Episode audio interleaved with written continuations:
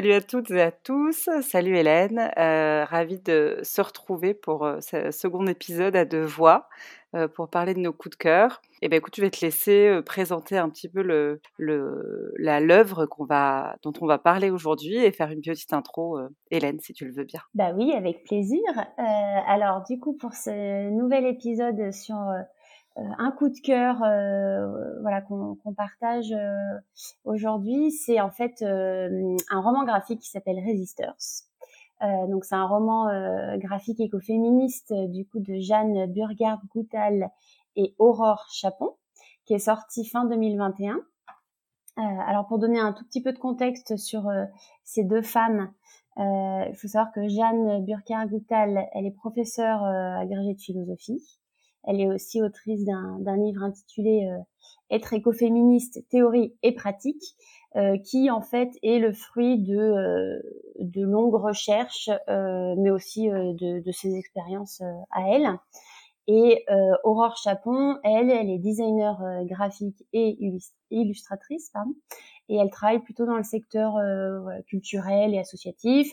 Et elle fait actuellement un, un, travail de, de recherche artistique en lien avec euh, les luttes euh, féministes, écologistes et donc écoféministes. Donc elle se retrouve autour de, cette œuvre-là. Euh, donc ce roman graphique, on comprend bien qu'il y a du contenu et des images, en gros. et donc elles se retrouvent toutes les deux sur sur cette œuvre-là. pour résumer un petit peu le roman, donc euh, c'est un roman euh, écoféministe hein, qui prend place en, en, 2030. c'est une, une, dystopie qui ressemble un petit peu quand même à notre société actuelle. malheureusement, c'est un, peu ce qui fait flipper quand on démarre le, le, roman, mais voilà, on, on sent qu'on n'est pas très très loin de la société actuelle si si on pousse les curseurs un petit peu un petit peu plus loin. Mais voilà, donc ça reste quand même une, une dystopie. Euh, dans laquelle on suit sept personnages euh, qui vont évoluer en fait au fil de l'histoire. Euh, ils vont découvrir l'écoféminisme au travers d'un mouvement, donc le fameux mouvement des résisteurs, donc le titre de l'ouvrage. Et, et, en fait, ces, ces différents personnages-là, ils vont prendre conscience petit à petit des problèmes engendrés par la société actuelle, donc une société patriarcale, capitaliste et néocoloniale. Hein. Et puis, euh, ils vont euh, surtout euh, déconstruire leurs leur pensées, les stéréotypes qu'ils peuvent avoir. ouvrir les yeux sur certains sujets et, et, et petit à petit il va y avoir quand même aussi ce souhait de passer à l'action finalement pour changer les choses et se mettre un petit peu en, en opposition avec ce, cette société qui leur convient pas tant que ça. Et ce qui est intéressant aussi, euh, c'est qu'au même titre que l'écoféminisme finalement se trouve à l'intersection de plusieurs luttes, plusieurs euh, sujets, plusieurs enjeux.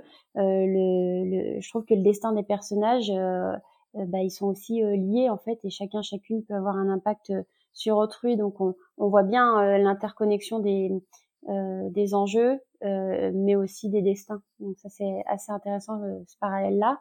Et en tout cas avec les personnages, on découvre donc les résisteurs, qui est un mouvement, une communauté euh, qui se veut être en rupture en fait avec ce fameux système patriarcal, capitaliste, néocolonial, euh, qui est aussi une société du coup bah, marquée par la, course au profit, l'épuisement des ressources, euh, les restrictions de liberté, l'accentuation de, de, discrimination. Et, et, voilà, et ce mouvement des résisteurs finalement vient proposer une autre façon de, de vivre ensemble euh, qui est quand même plus connectée à la nature, au vivant, avec de l'entraide, de la solidarité, euh, enfin voilà toutes les valeurs piliers euh, finalement de, de l'écoféminisme. Et puis il y a, y, a, y a un refus du, du, progrès à tout prix sans sans aller non plus dans un retour en arrière, mais mais voilà il y a vraiment cette cette rupture et cette opposition là entre ces deux visions et comment on fait société et comment on vit ensemble quoi.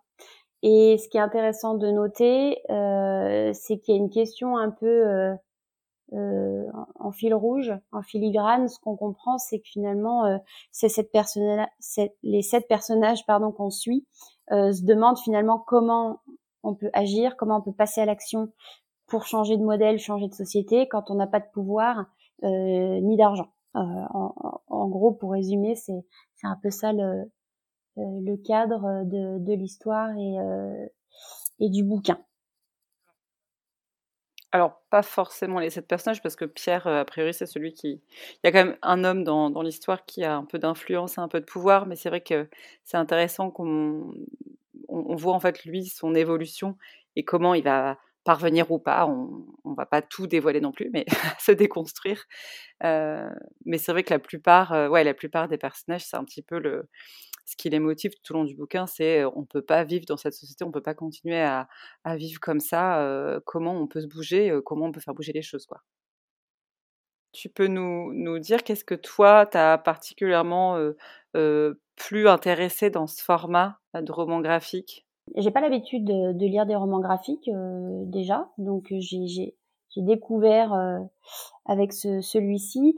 Et alors, ce que j'ai aimé, c'est déjà au niveau du, du comment dire de de l'ouvrage en lui-même, de l'objet en fait, et des, des dessins, des illustrations, c'est hyper coloré.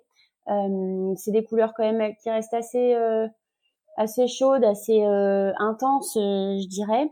et moi, ça m'a bien plu. C'est il y a beaucoup de détails, beaucoup de beaucoup de choses. c'est assez fourni.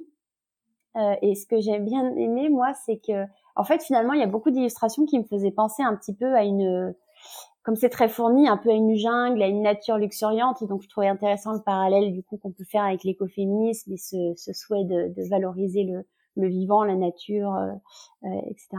Et puis euh, les dessins, les illustrations, elles viennent bien. Enfin, ça, ça, aide finalement à mettre en évidence les les, les liens, les, les, connexions entre les différents problèmes et solutions.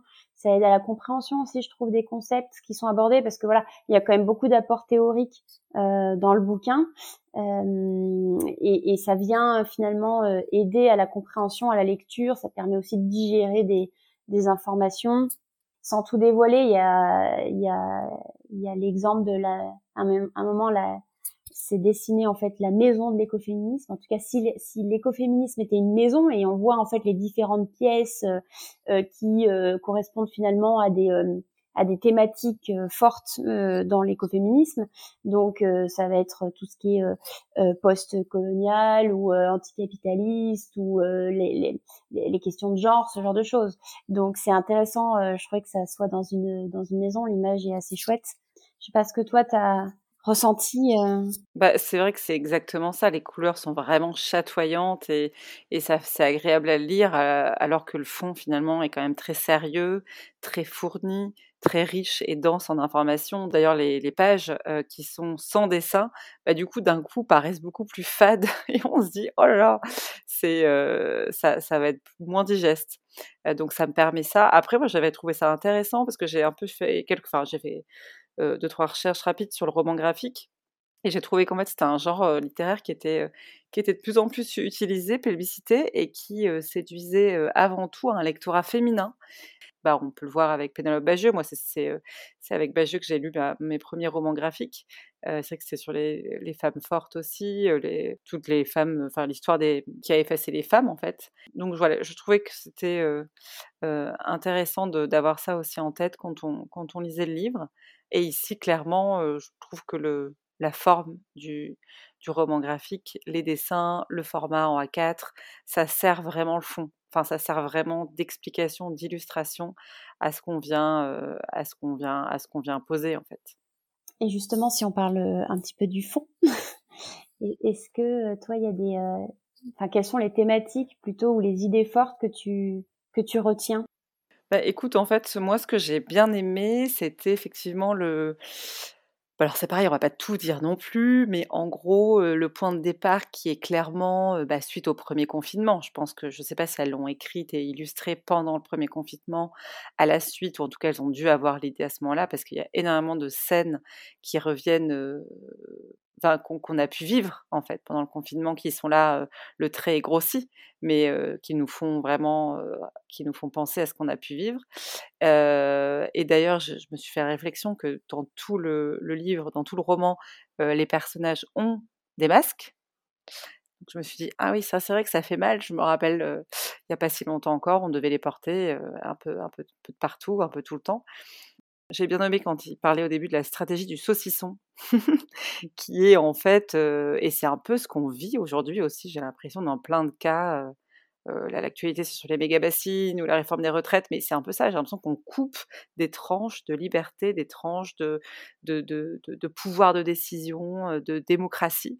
donc c'est vraiment ça. on, saucissonne un petit peu toute cette, tout ce qu'on a mis des, siècles à construire.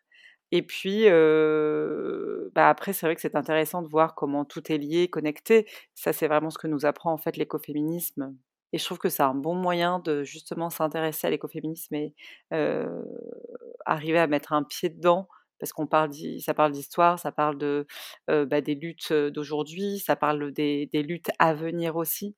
et finalement, voilà comment on, peut, comment il peut y avoir une, une nouvelle forme de résistance, une nouvelle forme de lutte qui est possible. ça, j'ai trouvé ça hyper intéressant et il y a plein d'idées à noter en fait. Il y a plein d'idées où il faudrait avoir un carnet à côté de soi et pouvoir noter bah, déjà tout ce qu'on veut tirer comme, fil, comme source, parce que c'est énormément documenté. Donc c'est vrai que ça, nous, ça appelle à creuser plein de sujets.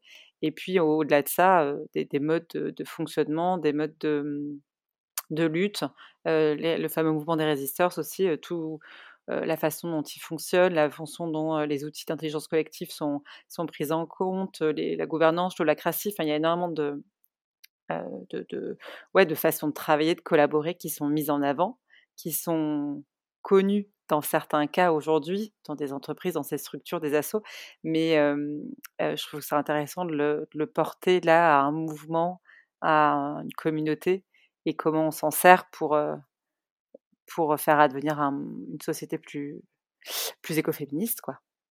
Mmh. Ouais, non, carrément, c'est vrai que c'est hyper intéressant de, de, voir évoluer ce mouvement dans l'histoire et puis comment ça se diffuse. En fait, j'aime bien cette, cette image. Moi, c'est un peu ce que je ressentais, c'est que petit à petit, tu vois, ça vient se déposer euh, ci et là, et puis ça se diffuse, et puis ça, ça, ça prend quoi. Il y a comme si on voyait un peu les ramifications euh, de, de, de, ce mouvement, mouvement et de ces valeurs qui se, qui se propagent.